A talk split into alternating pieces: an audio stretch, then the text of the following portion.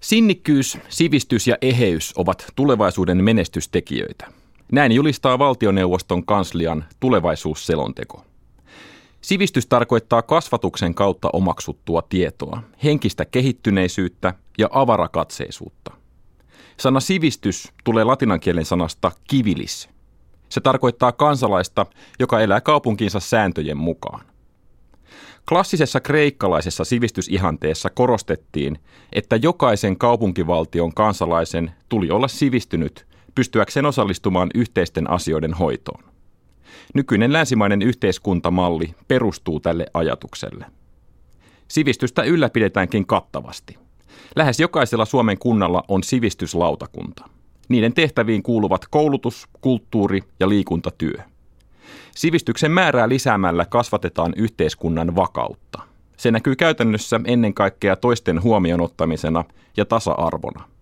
Sivistyksen mittareita ovat esimerkiksi lasten ja vanhusten asema sekä mahdollisuus kunnioittaa erimielisyyttä. Laajemmin kyse on suoraan niistä mekanismeista, joilla yhteiskunnan perustoimia ylläpidetään.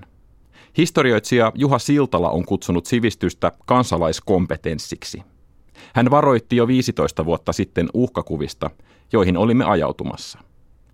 Siltala piti ajanpuutetta sivistyksen pahimpana uhkana ja uumoili, että olemme ajautumassa kriisiin. Nykyinen elämäntyyli on keskittymiskyvytön, eikä salli yleissivistyksen edellyttämää asiakokonaisuuksien rakentelua. Tämä näkyy etenkin lehdistön ja yliopiston rappiona, kun niiden autonomia on typistetty minimiin. Siltalan ennakoiman kriisin seuraukset voivat olla hyvinkin vakavia. Sotatieteiden tohtori Jarno Limnell on arvioinut, että suomalainen terve kriittisyys ja sivistys ovat parhaita lääkkeitä informaatiovaikuttamista vastaan. Käytännössä hän tarkoittaa, että demagogiaa ja propagandaa vastaan voi taistella parhaiten perusteellisella sivistyksellä. Venäjän trollitehtaat ovat esimerkki siitä, miten digitaalisessa maailmassa koetellaan ihmisten kriittistä ajattelua. Suomessa tästä on esimerkkinä rasistinen MV-lehti, jonka tekaistut jutut ovat saavuttaneet hämmästyttävän suosion. Kun sivistys lakkaa, lopputuloksena on kaos. Kun kivilis, eli kaupungin sääntöjä noudattava kansalainen, hylkää sivistyksen painolastin, on sen seurauksena ennen pitkää väkivaltaisuudet. Yhtäkkiä tuntui vain siltä, että hallitus on tullut hulluksi, että maatani johti joukko raivohulluja, mitään järkeä tai mahdollisuutta ymmärtää heitä ei enää ollut. Kaikki tuhoutui silmieni edessä. Näin kertoi minulle kroatialainen Igor Bosnian sodasta jokin aika sitten. Hän oli sodan syttyessä 16-vuotias nuorukainen ja joutui pakenemaan kotimaastaan väkivallan takia. Melkein täsmälleen samoin on sotaa kuvannut kroatialainen kirjailija Slavenka Drakulic, mutta hänen kirjoissaan hulluksi tulevat myös tavalliset ihmiset. Sota on helvetti, jossa ihmisyys katoaa – Sota on sivistyksen täydellinen vastakohta. Bosnian sodan päättymisestä tulee marraskuussa kuluneeksi 20 vuotta. Se on Euroopan lähihistorian käsittämättömimpiä tapahtumia.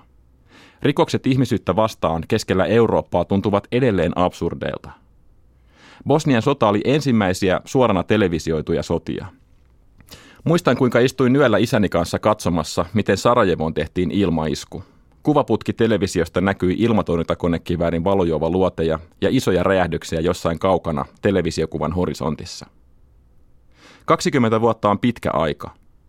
Bosnian sota tuntuu nykymaailmasta käsin muinaishistorialta. Noista ajoista ei kuitenkaan näytä opitun juuri mitään. Suomessa käytävä pakolaiskeskustelu on muuttunut niin aggressiiviseksi, että suurin osa tiedotusvälineistä on sulkenut kommentointimahdollisuuden aihetta koskevista uutisista. On ollut häkellyttävää nähdä, että turvapaikanhakijoiden aalto on sivistyneelle keskustelulle liian kova haaste. Se on saanut niin suuren metelin aikaiseksi, että sitä hämmästellään ulkomaita myöten. Hyvää käytöstä täältä ei selvästi heru. Suomi ei näytä kovinkaan sivistyneeltä. On täydellisen selvää, että yhteiskuntamme ei ole ajautumassa kaaukseen. Suomi on edelleen lintukoto, ja yleinen turvallisuus on jatkuvasti vain lisääntynyt. Viimeisen vuoden aikana rikosten määrä on vähentynyt 2 prosenttia ja suunta on ollut laskeva jo 20 vuotta. Tilastojen valossa elämme turvallisessa, hyvin hoidetussa ja vakaassa yhteiskunnassa. Sen sijaan on ilmeistä, että maailma ympärillämme on muuttunut turvattomammaksi.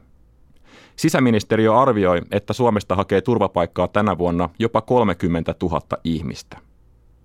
Se on viisasta, sillä Suomi on useasti valittu maailman turvallisimmaksi maaksi. Ongelmamme ei näytäkään koskevan turvallisuutta, vaan sivistyksen puutetta. Taidemaalari Samuli Heimonen kirjoittaa, Sivistys on heikomman puolustamista vailla omaa hyötyä. Niiden, joilla on ääni, pitää käyttää sitä heikompien tai äänettömien puolesta.